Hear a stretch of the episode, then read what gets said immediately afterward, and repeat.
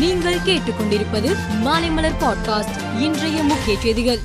தமிழ்நாடு சட்டப்பேரவையில் நிறைவேற்றப்பட்ட தீர்மானத்தை தமிழக மக்களிடையே விளக்கிடும் வகையிலும் அலுவல் மொழி தொடர்பான பாராளுமன்ற குழு அறிக்கையை ஏற்கக்கூடாது என மத்திய அரசை வலியுறுத்தி தமிழ்நாட்டில் உள்ள அனைத்து மாவட்டங்களிலும் வருகிற வெள்ளிக்கிழமை அன்று இந்தி திணிப்பு எதிர்ப்பு தீர்மான விளக்க பொதுக்கூட்டங்கள் நடைபெறும் என்று திமுக தலைமை வெளியிட்டுள்ள அறிக்கையில் கூறப்பட்டுள்ளது. சென்னை நந்தனத்தில் புதிதாக கட்டப்பட்டுள்ள சென்னை மெட்ரோ ரயில் திட்ட தலைமை அலுவலகத்தை மத்திய வீட்டு வசதி மந்திரி ஹர்தீப் சிங் புரியும் முதலமைச்சர் மு க ஸ்டாலினும் கூட்டாக நேற்று திறந்து வைத்தனர். பின்னர் செய்தியாளர்களிடம் பேசிய மத்திய மந்திரி ஹர்தீப் சிங் புரி சென்னை மெட்ரோ ரயில் திட்டம் மத்திய மாநில அரசுகளின் கூட்டாட்சி முறைக்கு உதாரணமாக விளங்குகிறது என்றார். உத்தரகாண்ட் மாநிலத்தில் இமயமலை பகுதியில் அமைந்துள்ள கேதர்நாத் பத்ரிநாத் கங்கோத்ரி யமுனோத்ரி ஆகிய நான்கு கோவில்கள் குளிர்காலத்தை ஒட்டி ஆறு மாதங்களுக்கு மூடப்படுவது வழக்கம். அதன்படி கேதர்நாத் கோவில் நேற்று காலை எட்டு முப்பது மணிக்கு மூடப்பட்டது. ரஷ்ய அதிபர் விளாடிமிர் புதின் மாஸ்கோவில் நடைபெற்ற கலந்துரையாடல் நிகழ்ச்சி ஒன்றில் பங்கேற்று பேசினார். அப்போது அவர் பிரதமர் மோடி தனது நாட்டின் தேசபக்தர் மேக் இன் இந்தியா என்ற அவரது திட்டம் பொருளாதார ரீதியாகவும் நெறிமுறையிலும் மிக முக்கியமானது.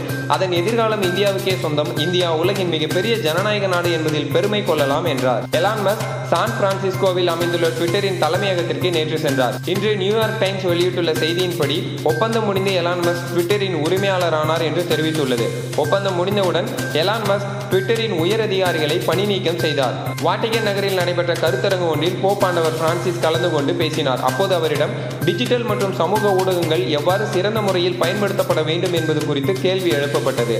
அதற்கு அவர் டிஜிட்டல் மற்றும் சமூக ஊடகங்களை தேவைக்கு பயன்படுத்துவதில் தவறில்லை. ஆனால் அதில் அதிக நேரத்தை வீணடிக்க வேண்டாம் என்று தெரிவித்துள்ளார். ஆஸ்திரேலியாவில் நடைபெற்று வரும் டி டுவெண்டி உலகக்கோப்பையில் நேற்று நடைபெற்ற சூப்பர் டுவெல் சுற்று ஆட்டம் ஒன்றில் வலுவான பாகிஸ்தான் அணி ஜிம்பாப்வே அணியிடம் ஒரு ரன் வித்தியாசத்தில் தோல்வியடைந்தது.